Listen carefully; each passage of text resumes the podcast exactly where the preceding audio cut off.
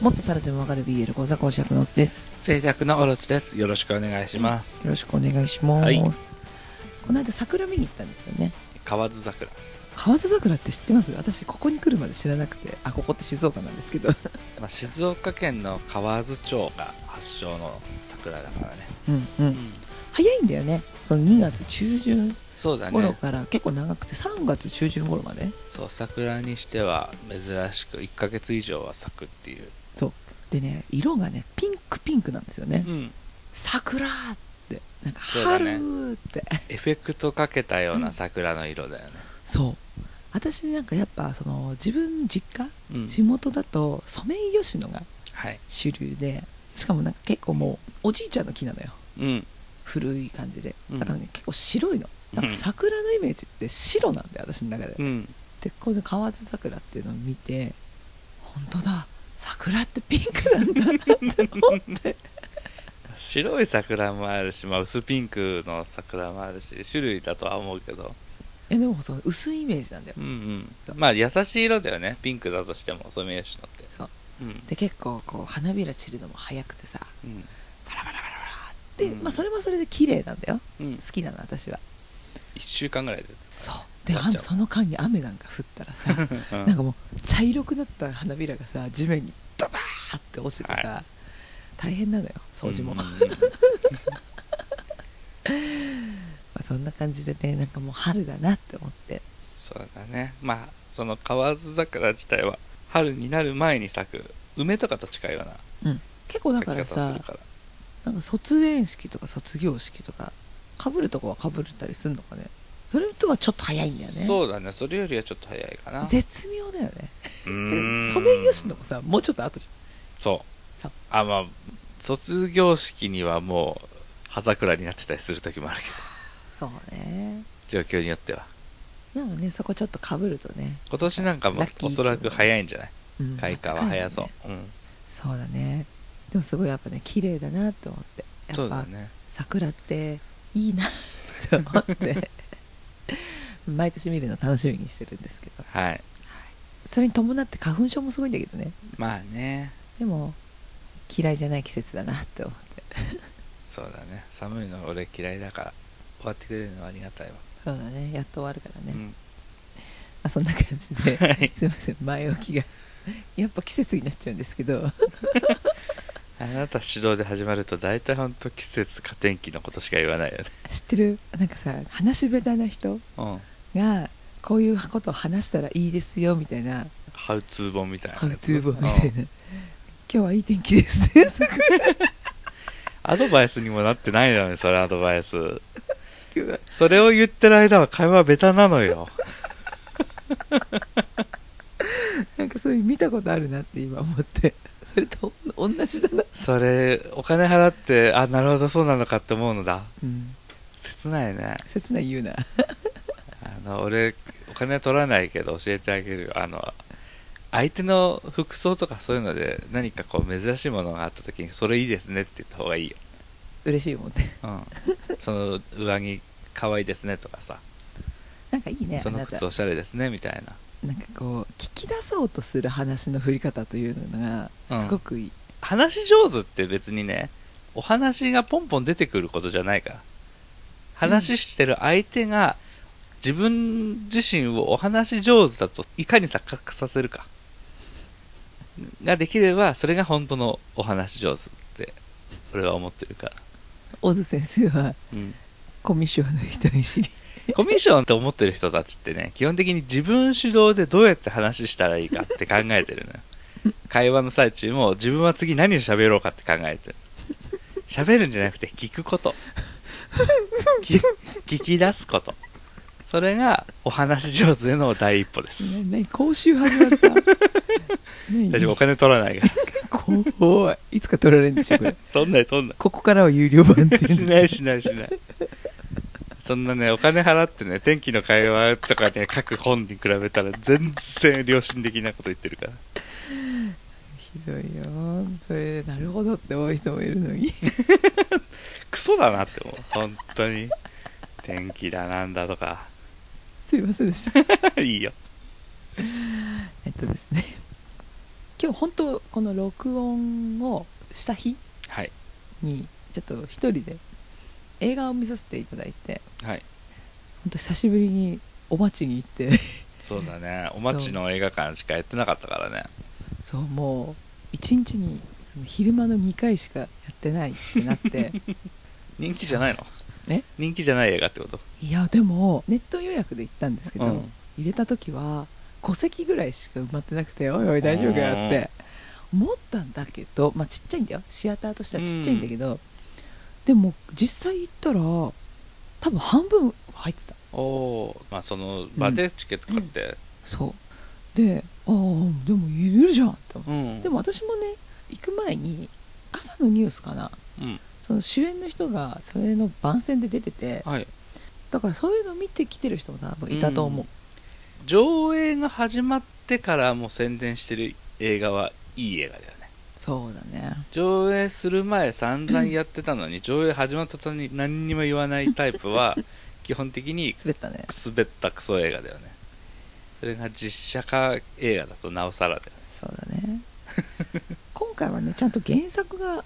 あるうんうんやつはいみたいで、あじゃあ早速タイトル言いますねえっと「エゴイストはい前回の時にちょっと話したよね終わりにね」はい次回はエゴイストって、あそうですうねん、主演が鈴木亮平さんも実う写化請負人ねもう一人が、えっと、宮沢ひよさん「カムカムエブリバディ」のあそうですそうですお天気のね「カムカム」じゃなかっ「カムカムエブリバディは」あれ高く遠く広すぎる空の下はた違うそれではなくえてお天気これじゃないの「おカム天気カム」は英語だよお天じゃあ違う気よは「おかえりモネじゃあモネじ」モネだっけゃんモネでしょ天気はひよさん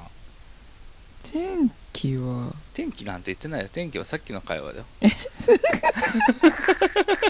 あエールでしたエールだよ そう響くはエールです失礼いたしましたまあそんな感じではいはいすいませんあのー、2人の主演でほんとねこうポスター見ると分かるんですけどもう抱き合ってるんですよあごめんあうん違え合ってますうエールももちろん出てたけどあそこ続けたねはいはいあのちむどんどんにも出てたっけって思本当にってうんそうだけどちむどんどんは芸歴としてなかったことにしてるんだなと思って「ちむどんどんうん」書いてないよ経歴のなかっ時たことにしてる ちむどんどんにいたよあの新聞社でさあいたわヤマトンチの役やってめっちゃ好感度下がった男 だよあのエゴイストのその役者プロフィール欄にはエールしか書いてません 賢明な判断いい映画だと思い ますあ待って待って待ってちむどんどん書いてあるあ書いてあったあなたの目がちむどんどんを見えないようにしてただけだった一番最後にねえちむどんどんへの出演も話題を呼んだって書いてある 悪い方だけどな日本中から嫌われたけどな かわいそう すいませんといいりあえずあのポスターを見るともうはい抱き合ってるんですよ裸で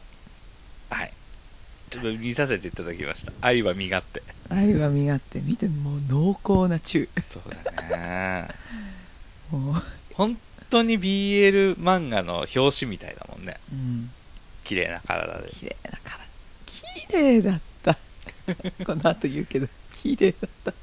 いやちょっとあのあらすじ読んでいいです一応お願いします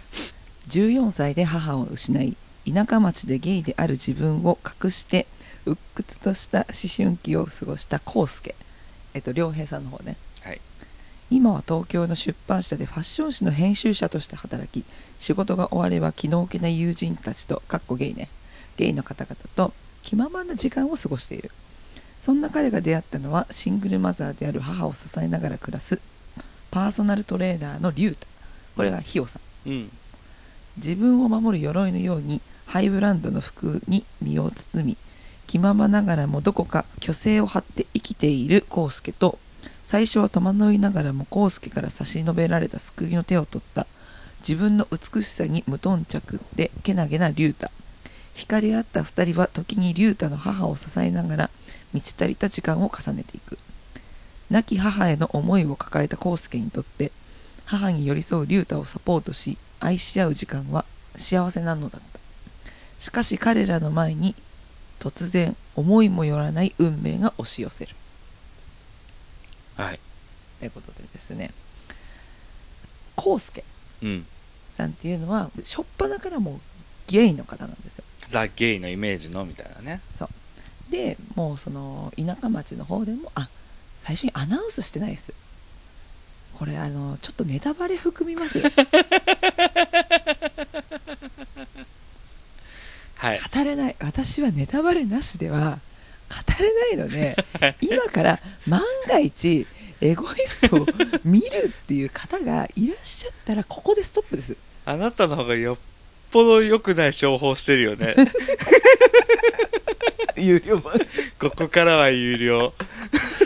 あらすじだけは今読ませていただきそれましたは公式サイトで見れるやつだからね。はい。ここからはすいませんあの見る人はバック、はい バックプリーそズうですストップしてね。もう、まあ、ちょっとねもうネタバレ OK だよっていう人とか、うん。まあ、ちょっと見に行く時間ないかなっていう人はあの今から私はネタバレを大変含みますのであの引き続きお楽しみください、あとはまあ中にはね、どういう映画か最後まで知ってからの方が安心して見れるっていう人もいるから ね。そうですねはい。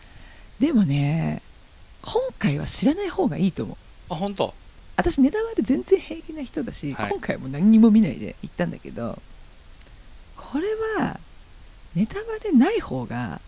いいかもしれない、そういう作品も確実にあるからね。うん、うん。なのでアナウンスしたからねみんなドキドキしちゃうとか、そわそわさせないでほしいみたいな。あーまあそわそわはそうねいうじゃんそうねそういうところではどうでもそわそわしてほしいこれはあなるほど。そのそわそわを楽しんでほしいと。うんどうなるのかわからない気持ちを楽しんでほしい。そう多分この世の映画全部そうだぜ。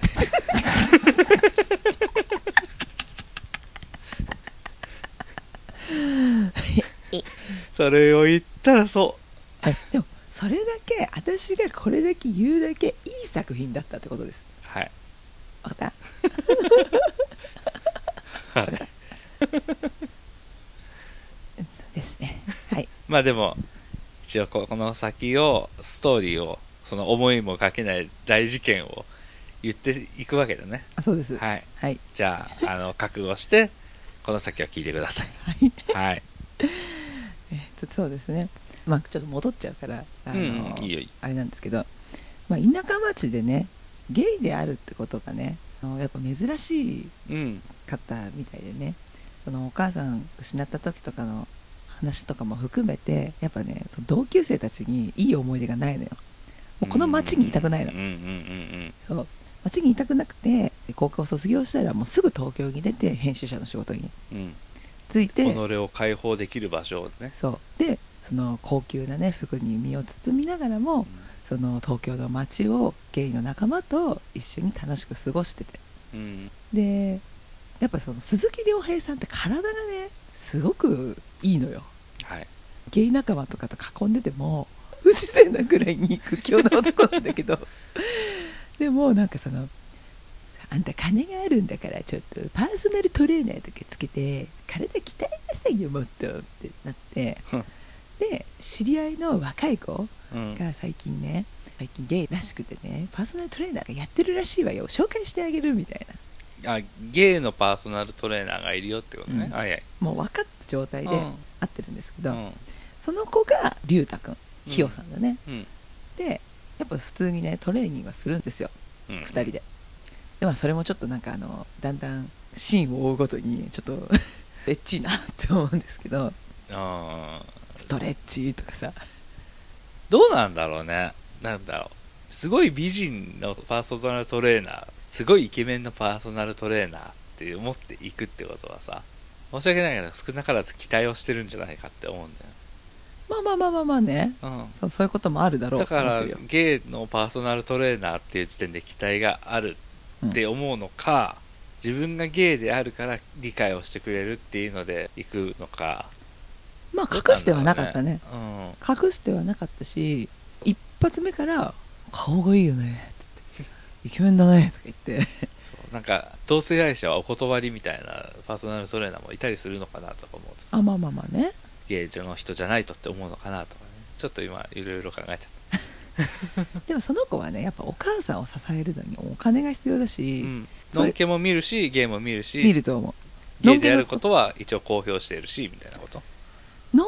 けは全く出てこなかったんだけど、うんそのスタジオを持ってるわけじゃないんだよこの子あそうなんだレンタルトレーニングジムみたいなところを借りて2人でやるんだようん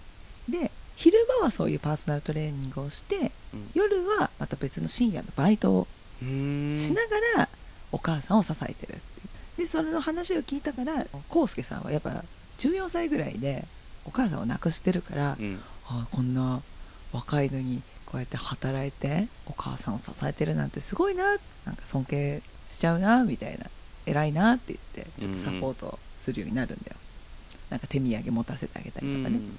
まあ、そんなね関係を続けていきながらも康介さんやっぱねイケメントレーナーだし可愛いのよ龍ちゃんが、うんちょっとドジだったりとか純粋な感じとかうんうん何歳差ぐらいなのとりあえずざっくり龍ちゃんは、多分24だったと思う中頃ね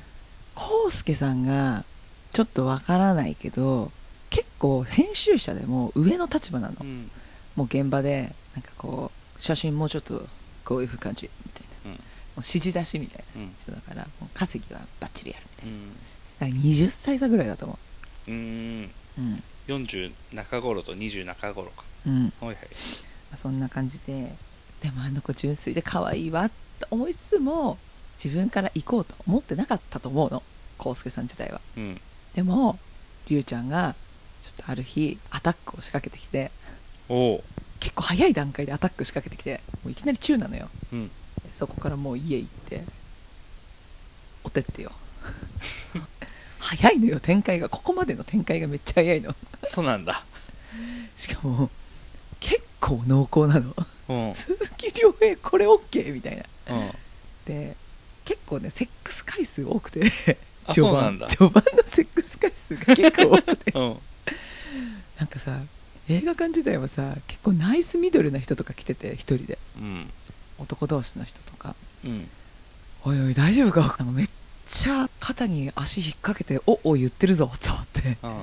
おいめっちゃ乳首舐められてんぞ」とか「めっうんちゃ濃厚なキスめっちゃするじゃん」と思って、うん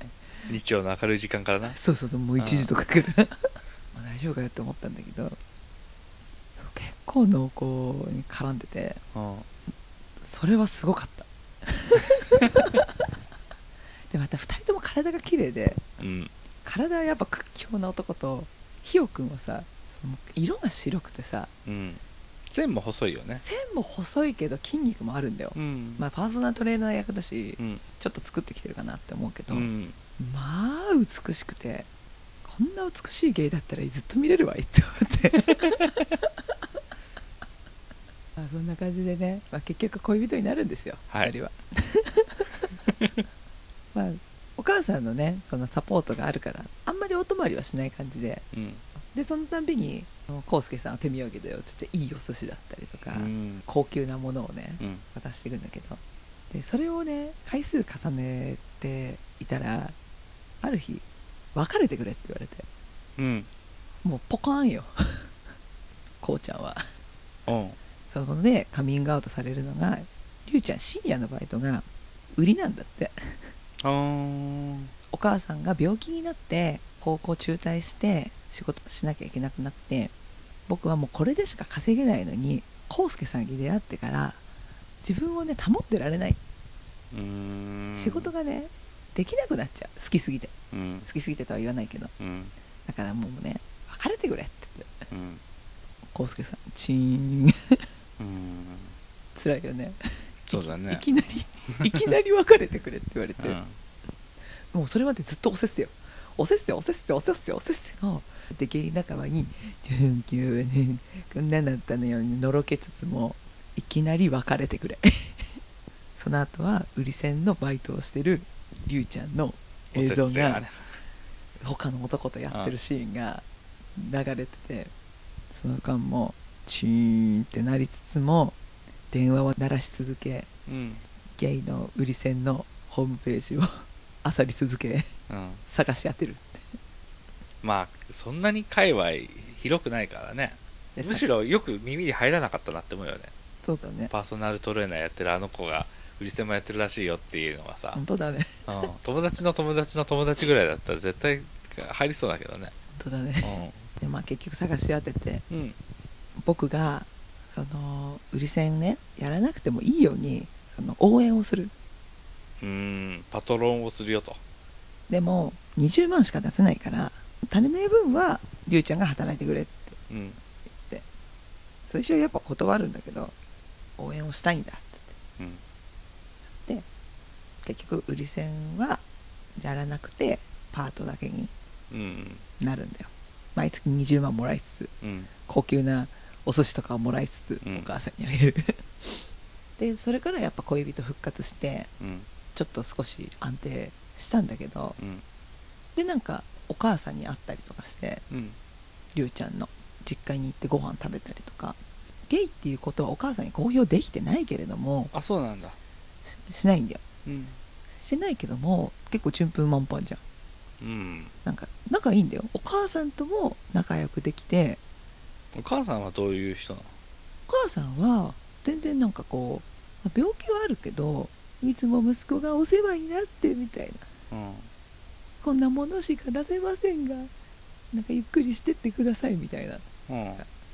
別にそこで何も触れない2人の関係に対しては、まあよくしてもらってる人息子がよくしてもらってる人そうねなんか当然売りをやってることはさ知らない知らないはずだけどさなんでこんなにお金が捻出できるんだろうって思わないのかなって思っちゃうね何にも疑問持たないそこからそう息子が中卒で働いてくれてるから私はお世話になってますって人生イージーモードだなお母さんはちょっとやきもきするかうんも、うん、でもりゅうちゃんはやっぱバイトなんだけど、うんやっぱちょっと夜も働けなきゃいけなくなってうんちょっとその食器洗いとのバイトとか、昼間はなんか鉄くずみたいのを運ぶ仕事とかうんやって、まあ、疲れてはいるけど、まあ、夜はやらなくていいし心は満たされてたのようんなんだけどうんなんだけどりゅうちゃん死んじゃいますおおおおりゅうちゃん突然死死因も不明布団から起き上がってこなかったお母さん実家にでうん「りゅうちゃん起きて今日は康介さんと一緒に会うんでしょ?」って言って、でその前にお母さんちょっとねヘルニアの手術をするって言って、入院しちゃっててうんで病院が遠いからね康介さんねりゅうちゃんにね車を買ってあげたのよ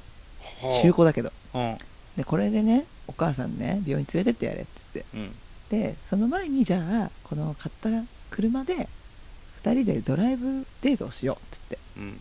康介さんのお母さんが生きてた時に家族であの海に行った思い出をその前に喋ってたかうら、ん海にね、うんじゃあ康介さんの思い出の海に行こうって言って、うん僕のドライブデートって「いやうおん前の運転怖いんだけど」みたいなうん感じの会話じゃあ納車が日曜日だから2人でうん日曜日行こうって言っててお母さんが「今日はなんか出かけるんでしょ?」って言って康介さんと「起きなさい」って言ったけど起き上がってこなかったはあ車納車したのに全然りゅうちゃん来ないからうん電話したらお母さんが出て「亡くなりましたうん」もう飲み込めないよねもうそそうだのね葬式ようんで葬式もやっぱ恋人だってことは言えてないから、泣き崩れるしかなくてはもうその場でもうひざまずいてもう撃沈よあでなんかこうお食事取れるとこがあるじゃんね、うんそうそれでなんかその皆さんでお寿司食べたりとかさ、うんなんかするとこあるじゃんあるねそういうとこでちょっとここで休んでてくださいって言ってお母さんに通されて うんなるんだけどもう何にもできなくてチューンってなっててうん皆さんが帰った後にお母さんが来て浩介さんが「ごめんなさい」って「ごめんなさい」って言って言ってんのずーっとうんでも何がごめんなさいって感じじゃん、そうあだなねたは悪くないわうんそんなごめんなさいって言ったらあの子が困っちゃうでしょみたいなうんでもねお母さんね2人の関係に気づいてたうん実家に遊びに来た時に聞いたのよりゅうちゃんにって言ってうん「あの人はあなたの大事な人なのって言ってうんあの子はねごめんなさいしか言わなかったのあの子もうんでも大事な人と一緒にいれることがね大事だからね見つかってよかったじゃないのって言って私は言ったのよって言ったらうんもうそれでやっぱ泣いちゃっうて、んでそこからそのりゅうちゃんはいないけどお母さんはいるわけじゃんうんまあまあまあで自分も今まで20万のサポートをしてきてるうんなんかそのやっぱねりゅうちゃんが大事にしてたものをねこうすけさんねやっぱ大事にしたかったんだよねうん別にいいんだよこうすけさんは何にも本当はしなくていいんだけどお母さんのサポートをしてきた自分っていうのがなくなるとりゅうちゃんのこともやっぱ忘れはしないだろうけどなかったことになっちゃいそうになったんだと思うんだよね唯一のつながりだからつながりだからうんだからその後もお母さんに実はね僕応援したうんったんだお金のこととかもこれからもね僕のエゴなんだけど引き続きね応援させてほしいって言ってもちろん断るようおん母さん、それはできないってでもねこれは僕のねわがままなんだって聞いてくださいって必死にしがみついてでもお母さんもうなずいて「うん分かりました」って言ってでそこからお母さんの介護が始まりますおおもうお母さんもねもう疲れ切ってるうん最初その実家に遊びに行った時はね玄関にお花があってうん綺麗に咲いてたんだけどお骨になってから行ったら枯れ切ってて、うん電気も切れてて うん「ごめんなさいね」とか言って遠くの電気をつけるっていう で自分がサポートしようって言ってうんそこから介護始めそこまででもう半分なのよおお大丈夫かりゅうちゃんが半分で死んでるのお話の半分で死んでるのよタッチじゃん介護生活で半分使うからおでもそっからはもうずっと辛いのなんかお母さんも腰が痛いヘルニアだったってうん手術してんだけど、結局膵臓がんでステージ4うんはいはいはい腰が痛いの時点で怪しいもんなあ医者もクソだねわかるじゃんーステージ4でだんだんこうすけさんの身なりも崩れてくのようんなんか最初はね眉毛もうマスカラをねこれちょっと濃いめにしたいからさほらキリッとしたいから、うんマスカラ塗ったりとか綺麗にして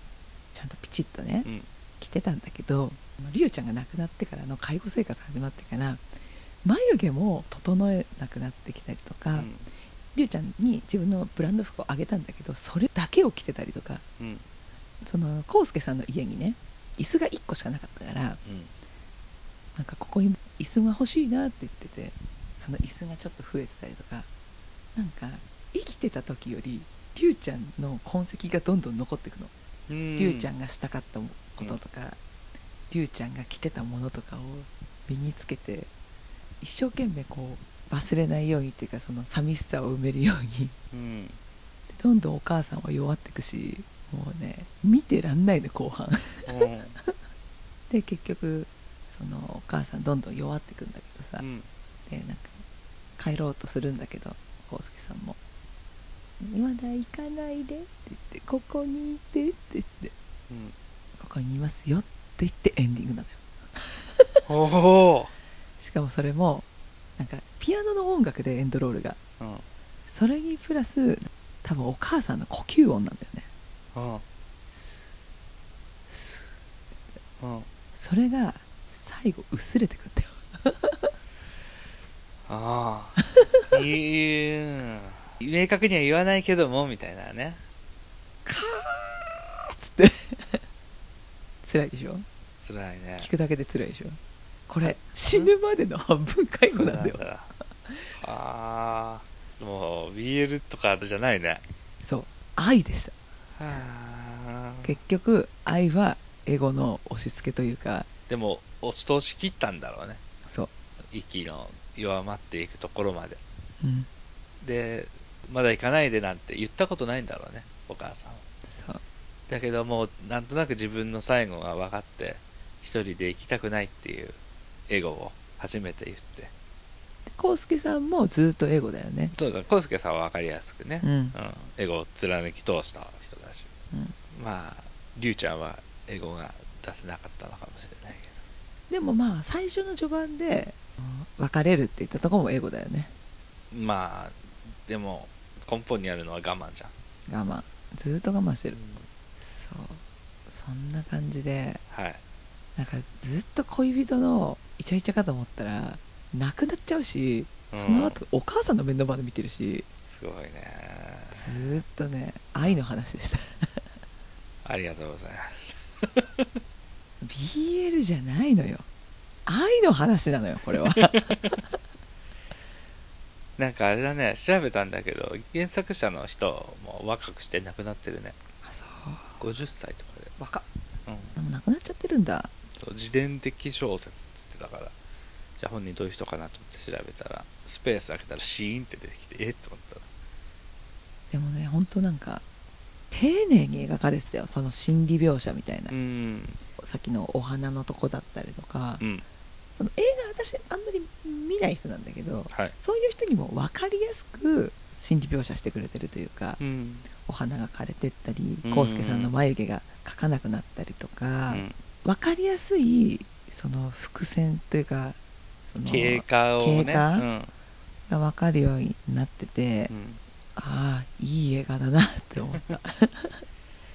そっかそっこれはナイスミドルも見に来るわと思ってひよくんの乳首で興奮してる私ごめんって思って序盤 の乳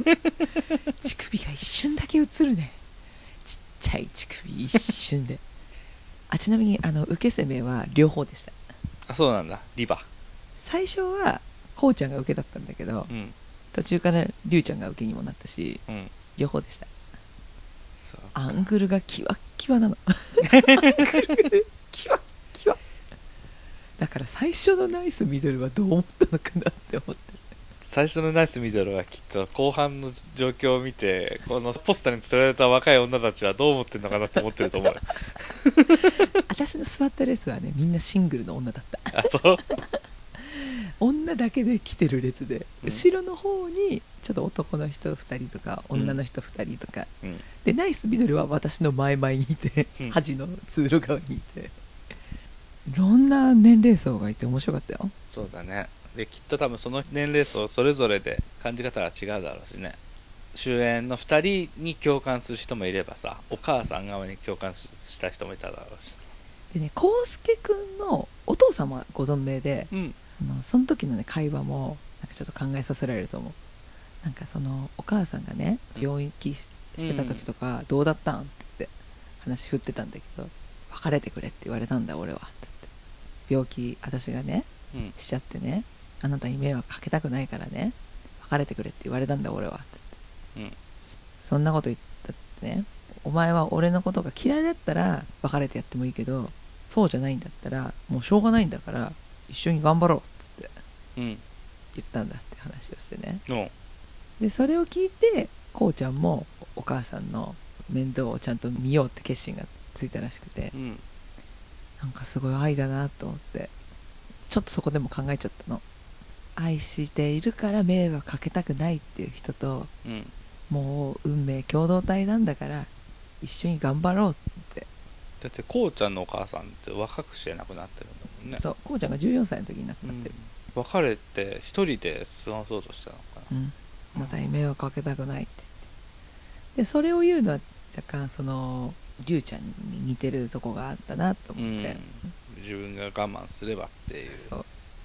あそれを重ねたんだなって思って、その夫婦っていうものも考えたうし、ん恋とか愛とかもなんかちょっと考えるなってうん本人たちだけのつながりだけで終われないものがあるなって思って、本当だねそう本当ね BL では終われないんですよ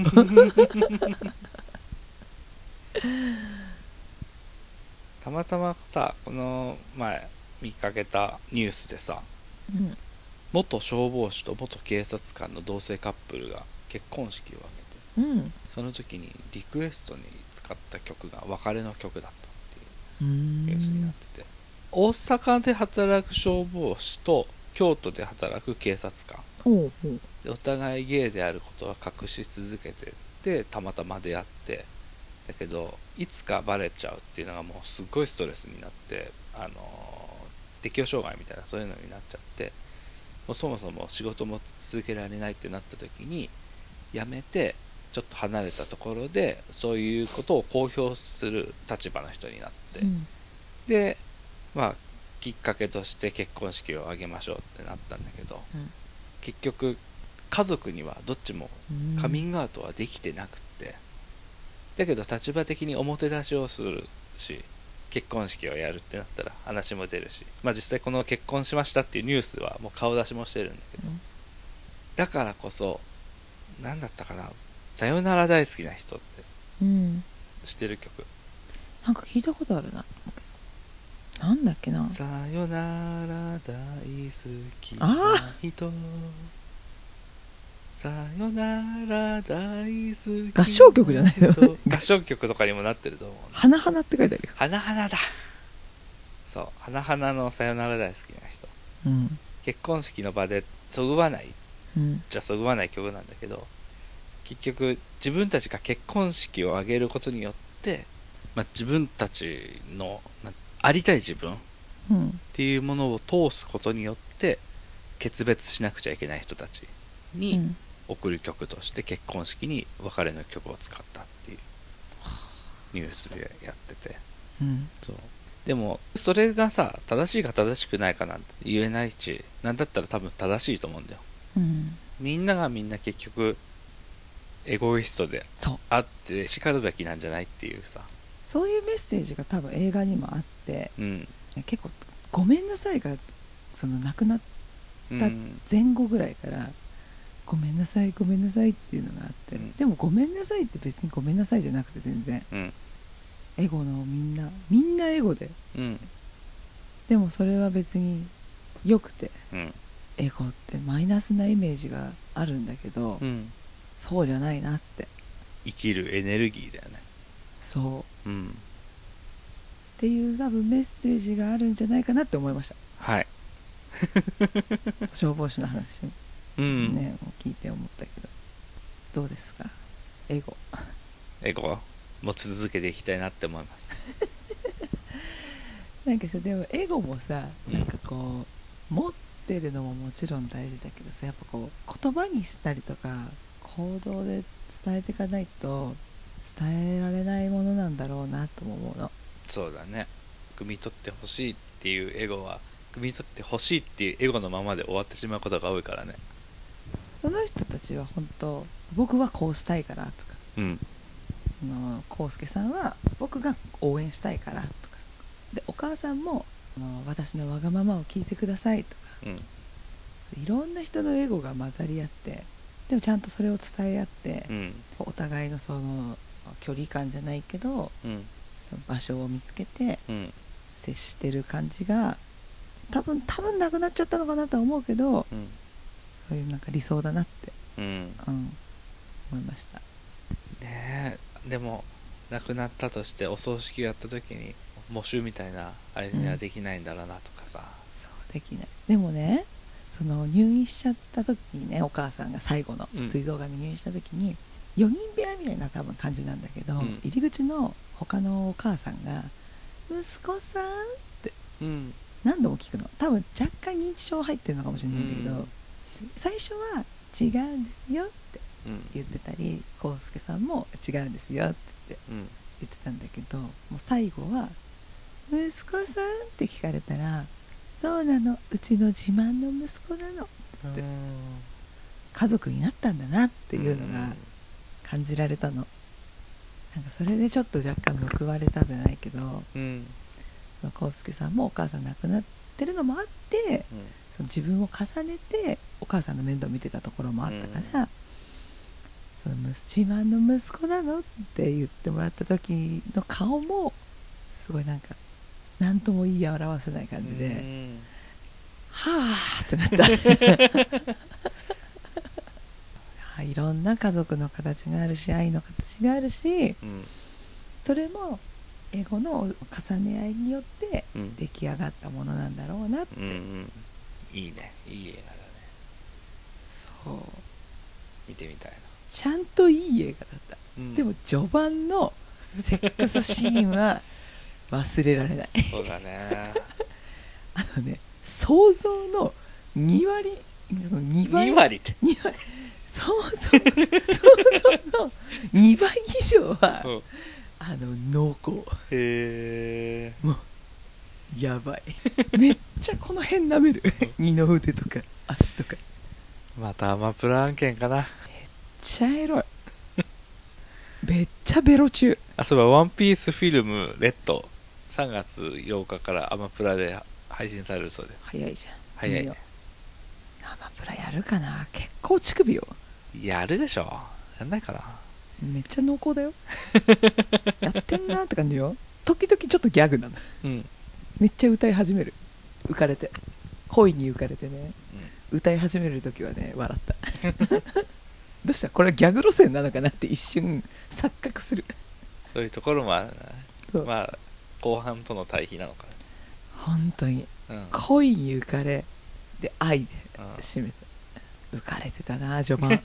私も浮かれてたはあっつってだから何にも知らないで見た方が落差がすごい、そうだねメッセージ性も強く伝わるかもしれないねうん分かっていくよりは、うんうんえし死ぬんって思うから ありがとうございました、ありがとうございましたはい、ぜひ見てください多分もうだんだんちょっとね上映回数が減ってきてるから、うん早めに終わっちゃうことが予想されるからうん頑張もっったいないね、ていやーいい映画だったようん、なのでぜひぜひぜひ行ってくださこいのじゃネあタバレここまで聞いてる人はネタバレしても OK な人か、うん見終わった人だと思うので、うん感想あれば教えてください、ぜひぜひじゃあ締めてください聞いてくださってありがとうございましたはいありがとうございましたはい